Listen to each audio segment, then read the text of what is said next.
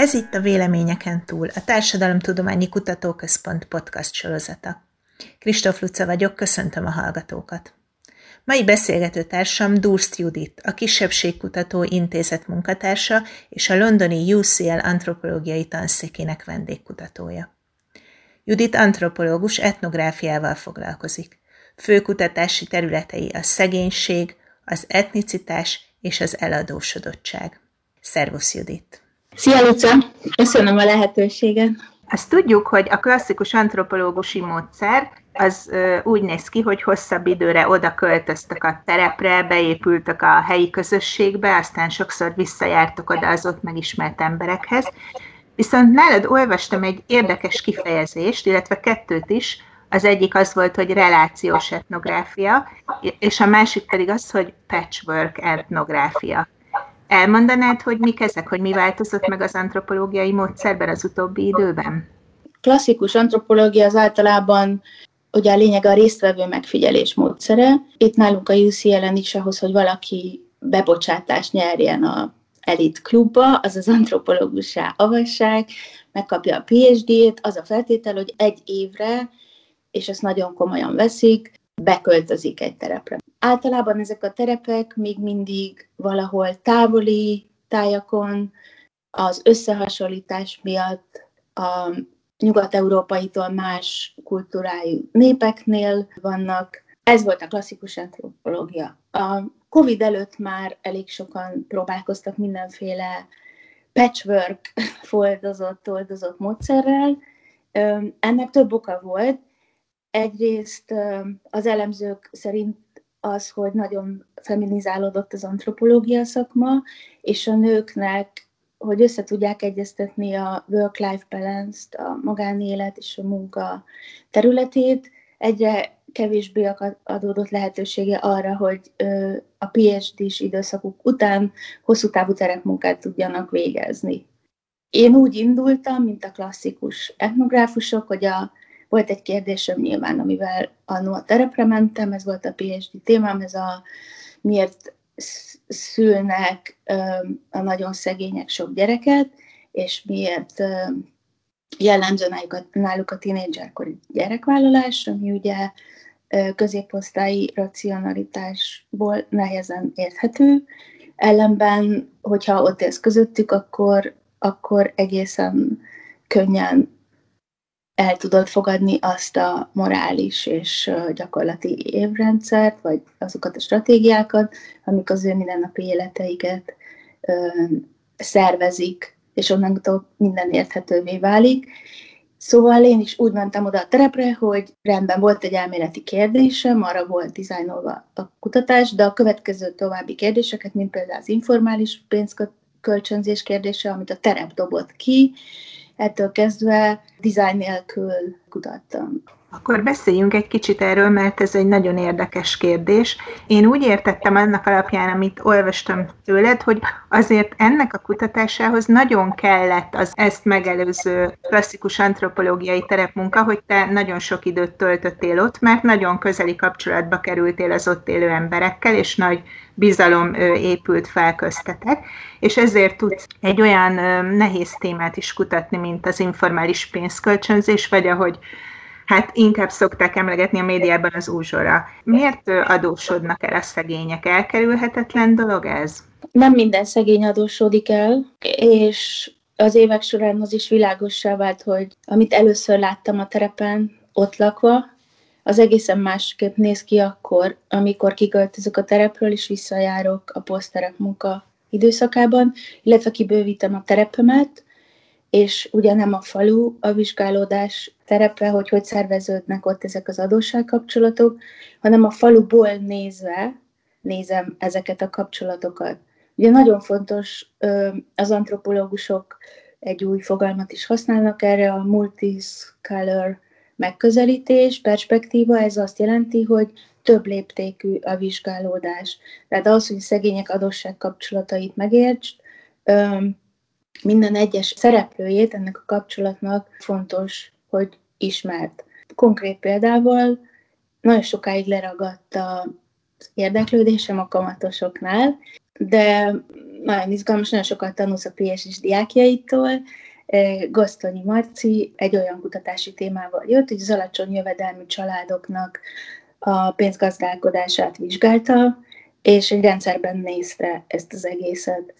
Úgyhogy nagyon hamar világossá vált nekem, hogy ha az uzsorát meg akarom érteni, amit egyébként a terepen kamatos pénzintézményének hívnak, akkor mindenféle adósságkapcsolatot néznem kell. A több léptékű megközelítés úgy jön ide, hogy ezek az adósságkapcsolatok valahogy hierarchikus rendszerben vannak egymással, és nem csak helyi, hanem mezoszintű, makroszintű és globális szereplői is vannak. Globális szereplők az adósságbehajtók, akiknek mindig vannak helyi irodái, vagy helyi képviselői, gyakorlatilag ők félelmetesebb figurák itt az eladósodott emberek életében, mint a helyi kamatosok, mert ahogy ők mondják, a helyi kamatosokkal lehet tárgyalni, de a behajtó az a kis király mindenhol, hiszen vele szemben, ahogy itt mondják, egy cigánynak sosincs igaza. Már az irodába is nehezen nyernek bebocsájtást, mostanában kapják a több százezer forintos adósságbehajtó leveleiket, amiket ráraknak jelzálogként a házaikra, és gyakorlatilag nem is értik, hogy honnan jön ez a sok adósságlevél, emlékeznek rá, hogy annó felvettek telefont előfizetési szerződéssel, amit nem fizettek, de hogy lett ebből a 120 ezer forintos vagy 220 ezer forintos összegű hitelszerződésből a végére 600 ezer forint. Ez egy fraud, becsapás, vagy pedig hogyan kamatozik ennyire a tartozásuk. Gyakorlatilag, ahogy mondom, teljesen tanácstalanok és eszköztelenek ezekkel az adósságbehajtókkal. De visszatérve, bocsánat, a kérdésedre, nem mindenki adósodik el, de leginkább azok adósodnak el, akik amúgy is a legmélyebb szegénységben élnek. Ö, és ők gyakorlatilag egy teljes adósság spirálban élik az életüket, ö, a kamatosok hihetetlen jó fejszámolók, pontosan tudják, hogy kinek mennyi a bevétele, melyik családnak mennyi a bevétele, úgyhogy a leginkább azok a családok lesznek az adósaik, akik akiket jól ismernek, mert nagyon-nagyon fontos a bizalom ebben a tranzakcióban, és akiknek van akkor a jövedelmük egy hónapban, hogy abból biztosan vissza tudják adni az adósságaikat. Tehát a több gyerekes, mély szegénységben élő családok gyakorlatilag ö, ott tartanak, hogy minden hónapban leadják az összes családi potlékukat a helyi kamatosuknak, aki egyben úgy is tekintik, mint aki segíti őket, hogyha krízis helyzet van, akkor mindig hozzájuk lehet fordulni, a kamatos pedig ebből a rendszeres havi bevételből vagy ki tudja egészíteni az amúgy máshonnan szerzett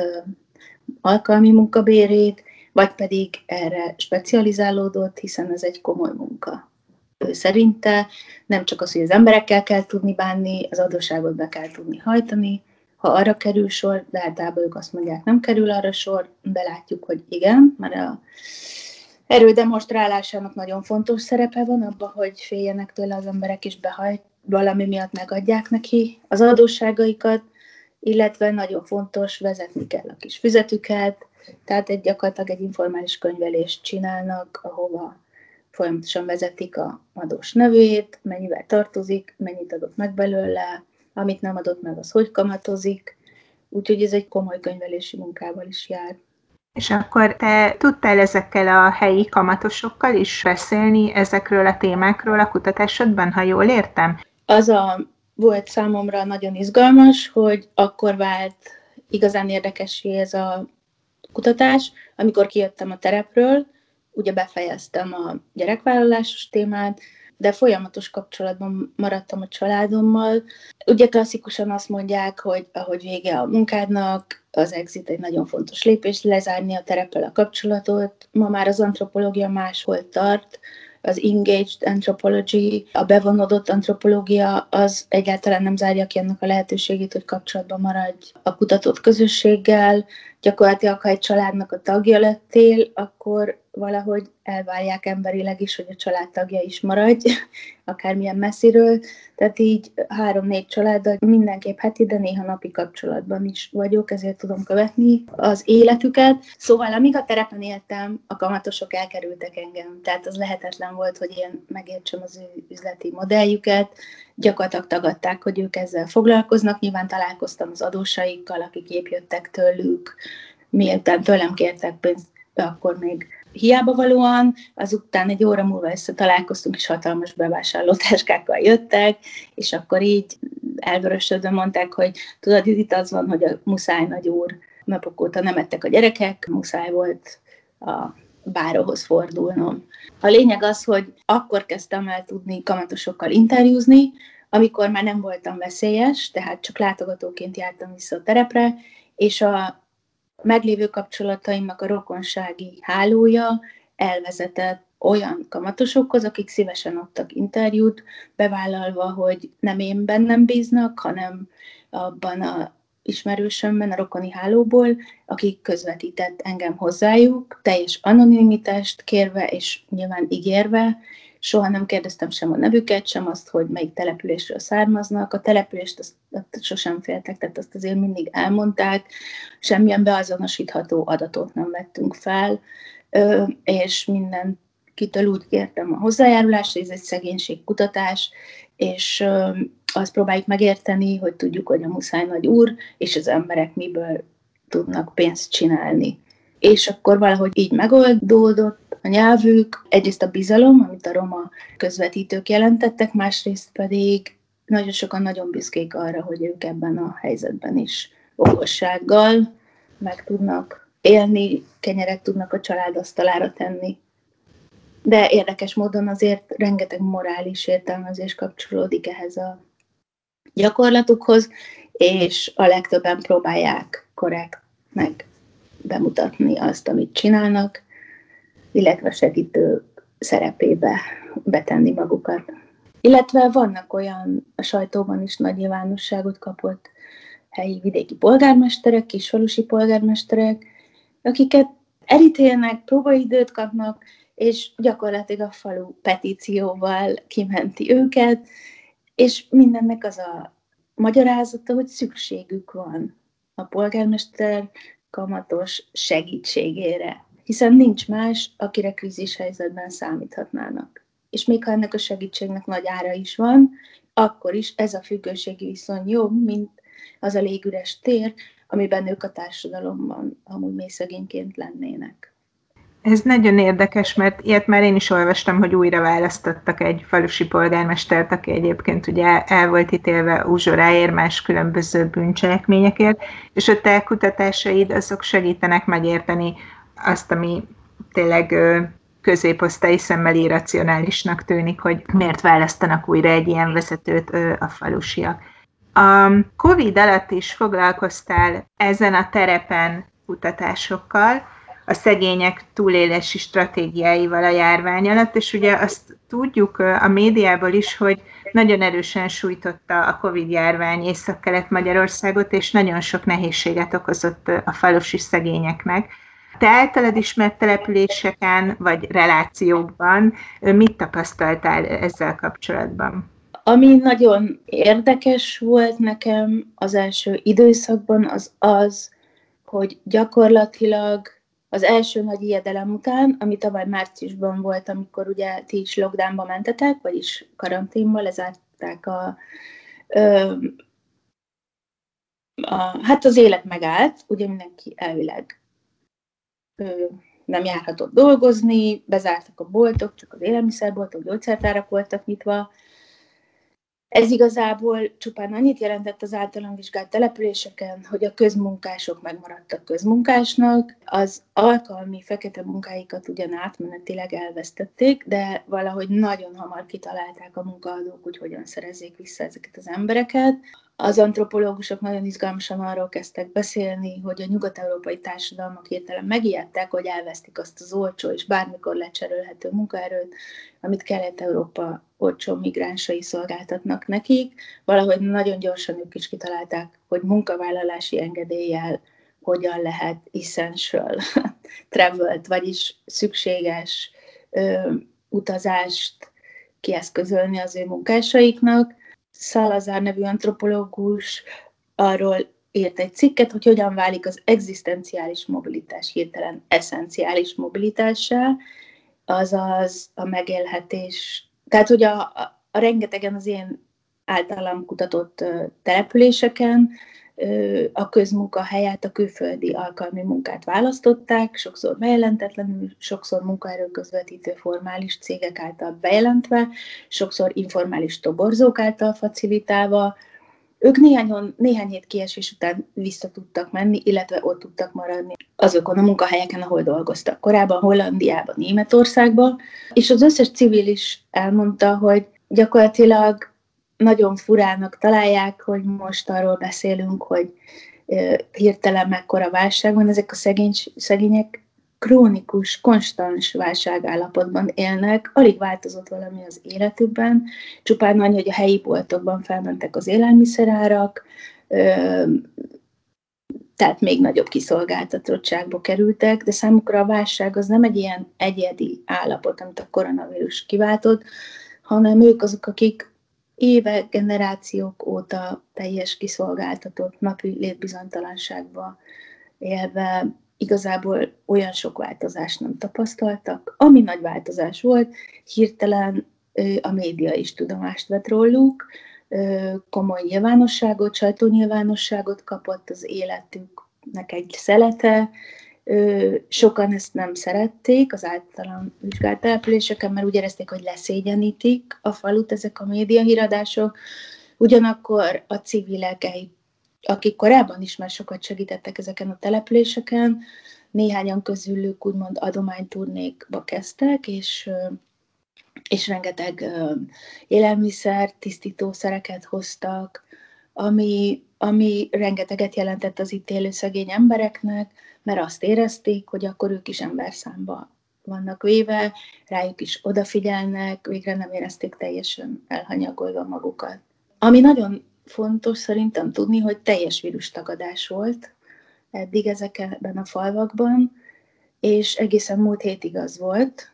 Ugye azért fontos, hogy egy helyi vezető mit gondol, mert hát ő egy véleményvezér, és ő meg volt győződve, hogy ez a konspirációs teória az igaz, hogy a tőkések, kapitalisták még több tőkét szeretnének felhalmozni, és újra az utolsó bőrt is lehúzzák az átlagembereken, főleg a szegényeken, majd mindenki hiteleket fog felvenni, mindenki csomóan elvesztették az alkalmi munkájukat, és hát a meggyőződésük, hogy nem volt vírus, mert ugye rengeteg ilyen Facebook live közvetítés megy ezekben a körökben, és hát rengetegen küldtek live üzeneteket a testvéreiknek, a testvéreiknek, hogy nehogy higgyétek abban, hogy van itt vírus, a temetkezési vállalatok is elmondják, hogy a halálesetek okai nem a COVID, hanem amúgy is krónikus betegségek, és hát az történt, hogy valami miatt valóban elkerülte ezeket a szegregált településeket a komoly megbetegedés.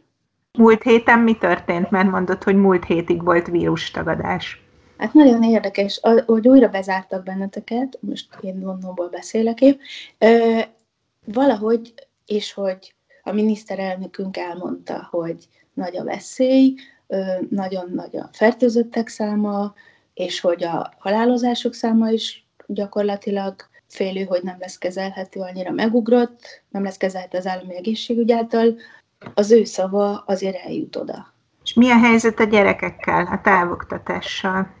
A Margit kutatásának számomra az egyik legnagyobb tanulsága most az volt, és mondom ezt úgy, hogy 18 olyan civillel vagy kezdeményezéssel készítettem interjút, illetve a kutatótársaim által készült interjúkat feldolgozva, azt látom, hogy azok a települések, ahol nincsenek civilek, szegény települések, még sokkal jobban leszakadtak azok a szegény településekhez képest, ahol voltak már évekkel ezelőtt is civilek. A gyerekek kapcsán lehet ezt a legjobban látni. A általam kutatott láposnak nevezett településen, meg a környéken mindenütt papír alapú munka feladatlapokat hordanak ki a közmunkások, általában néhány naponta a gyerekeknek, amit nyilván, hogy a legtöbben, akik mondjuk akár feladatértelmezésben is nagyon le vannak maradva a szövegértésben, meg sem tudnak csinálni, a szülők sokszor nem tudnak segíteni, nem az értelmi képességeik hiánya miatt, hanem mert annyi teendőjük van, háztartással, sok gyerekkel, illetve azért, mert, ahogy ők mondják, nem fog a fejük a mindennapi aggodalomtól, meg gondoktól, hogy mit kerítsenek ki aznapra az asztalra. Tehát ezek a gyerekek gyakorlatilag teljesen magukra maradtak, még jobban lemaradnak a tanulásban, az iskolából, míg nem azt láttam, hogy azokon a településeken, és akkor most a megkülönböztetés miatt nem mondanék neveket, de ahol csodálatos munkát végeznek a civilek, mondjuk borsodi falvakban, ahol a gyerekek esélyegyenlőség, e, egyenlőtlenségét próbálják kompenzálni a tanulatípusú munkáikkal, vagy akár Pest környéki településeken ugyanilyen munkát végezve, itt a gyerekek nem csak, hogy nem maradtak le, hanem jelentősen javítottak az eredményeiken. Ugyanis az látszik iskolai eredményeiken, ugyanis az látszik, hogy amikor egyénileg foglalkoztak velük önkéntesek, az önkéntesek száma nagyon megugrott a járvány alatt, ami egy nagyon jó fejlemény, tehát egyre többen léptek be a szolidaritási mezőbe. Amikor valakivel egyénileg foglalkozol, ugye a digitális online tér az demokratizálta a tudásmegosztást is igazából, Hát az ugyanaz, mint amikor a középosztály sok pénzért magántyútort, magántanárt vesz a gyerekének. Na most ezek a gyerekek naponta három-négy órát töltöttek önkéntes, akár nyugdíjas korepetátorokkal, akár egyetemistákkal, és a kettes, hármas tanuló gyerekek az év végére, tavaly év végére négyes, ötösök lettek. Úgyhogy a civilek azt is megtanult, vagy hát azt a következtetés vonták le, hogy a digitális oktatást továbbra is fogják vinni.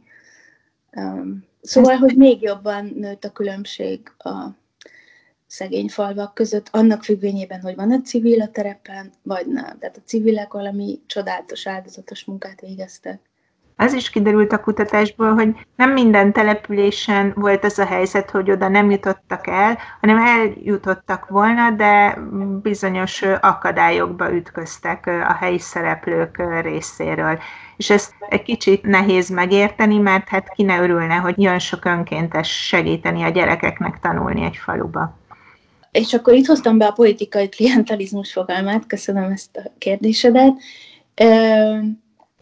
Az általam kutatott településen például, ahova megjöttek Budapestről civilek, önkéntesekkel élelmiszert osztani, vagy ruhát hoztak, vagy főleg tisztítószert a Covid első hullámában, aminek az emberek hihetetlenül örültek.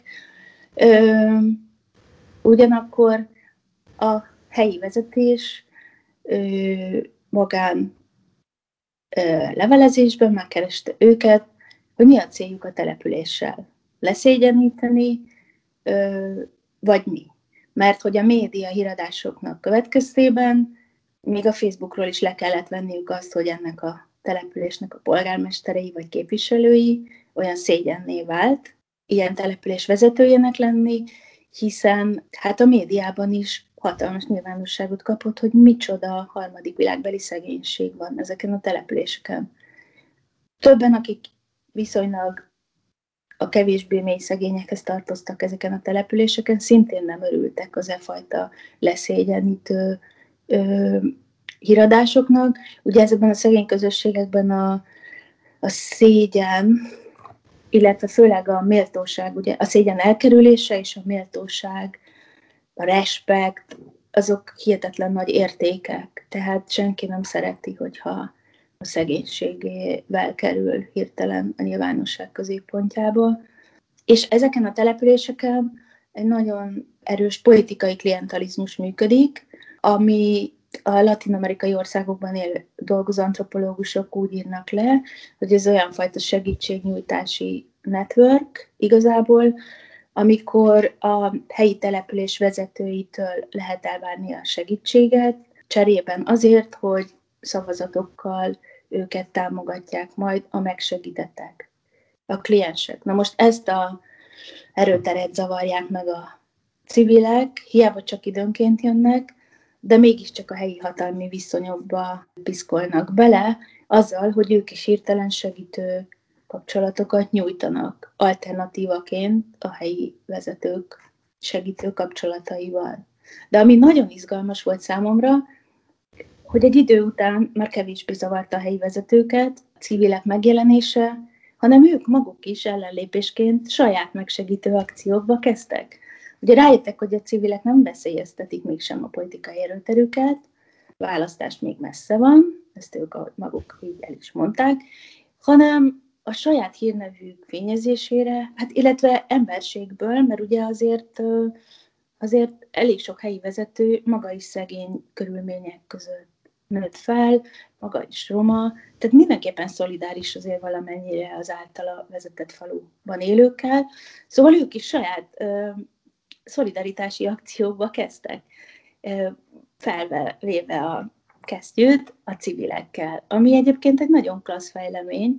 A probléma csak annyi volt, hogy ugye megint a klienseik lettek ezeknek a szolidaritási akcióknak a kedvezményezetjei, vagyis a közmunkások. És egy nagyon izgalmas ilyen szolidaritási akció volt például, ami hatalmas nyilvánosságot kapott a Facebookon, például a szociális fa maradékának a szétosztása, még náluk is szegényebb települések között. Ami ugye hihetetlen volt, hogy ezek a maguk is nagyon szegénységben élő emberek mennyi ö, jó érzést merítettek abból, hogy még náluk is szegényebbeknek tudnak segíteni. És ami hát nyilván nagyon szomorú, de megint érthető, azok a náluk is szegényebb települések ö, vezetői ö, egészen magas politikai mezőkbe jutottak el, ö, különböző ö, telefonhívások révén, hogy állítsák le ezt az akciót, mert ez őket leszégyeníti mert hogy ők nem tudnak itt segíteni a településeken, ők nem kaptak ugye a fönti klientalizmus, tehát a fönti politikai vezetéssel való klientalizmus révén ilyen szociális támogatásokat, amiket aztán újra szétoszthatnak, tehát őket ez rossz pozícióba hozza, hogy más falu pedig segít az ő saját szegényein. Úgyhogy le lett állítva ez a szolidaritási akció is. Hát ez nagyon érdekes, erről még nem is hallottam, és ez is nagyon érdekes, hogy a civilek egy ilyen versenyhelyzetet teremtettek itt-ott a, a kis településeken ezek szerint. Még azt szerettem volna tőled kérdezni, Judit, mert hát ez nem, nem sok szociológus mondhatja el magáról, hogy színdarab is készült a kutatásaiból, hogy röviden erről egy pár szót mondjál a hallgatóknak. Hát ez nekem egy nagy öröm volt, ugyanis annyira jó érzés kitörni a tudomány elefántcsontornyából, és egy kicsit tágabb közönséghez eljutni azoknak a kutatási eredményeidnek, ami számodra fontosak, mert megvilágítanak bizonyos jelenségeket. A Független Színház csapata kért meg, hogy esetleg használhatják-e a eddig kutatási eredményeimet, és um, um, átadtam nekik cikkeket, interjúk, hanganyagokat, amikből maguk azért egy fikciót írtak, de az összes kritika azt emelte ki, hogy mennyire valóság közeli, meg mennyire valóságszagú lett az előadás, aminek a falunak volt a címe, és a Gellért hegyen játszották tavaly májustól szept októberig, és most ugyanúgy május 6-a, 7-én elkezdik ebben az évadban is. Nagyon rizikós volt az én számomra, hogy vajon egy ilyen társulat, ami a roma reprezentációt vállalja fel, romák önreprezentációját hoz, hogyan nyúl, hogyan mer hozzányúlni egy ennyire kényes témához, ami nem etnikus probléma, de amennyire a mély szegénységben az általam vizsgált településeken felül vannak reprezentálva a romák, ugyanígy ebben a társadalmi intézményben is mind adósként, mind hitelezőként felül vannak reprezentálva és azt gondolom, hogy a Független Sziász csapata ezt nagyon kiválóan megoldhatta, és az egész színdarab üzenete gyakorlatilag az volt, hogy és most már erre nincs ide ezt a koncepciót bemozgatni, de hogy milyen morális értékek mentén is működnek ezek a kamatos adósságkapcsolatok, és hogy a kamatosokat az az adott strukturális környezet termeli ki, amikben ők a megélhetésüket keresik. Ahogy Mara a főszereplő mondja a végén, amikor korrekt kamatosból ős kamatossá válik, ti tettetek azzá, ami lettem. nem ezt szerettem volna. Tehát falunap, szabadtéri színházi előadás idén is látható lesz, mindenkinek ajánljuk. Neked pedig, Judit, nagyon szépen köszönöm a beszélgetést. Én köszönöm a lehetőséget. Szia, Luca! Szia, Judit!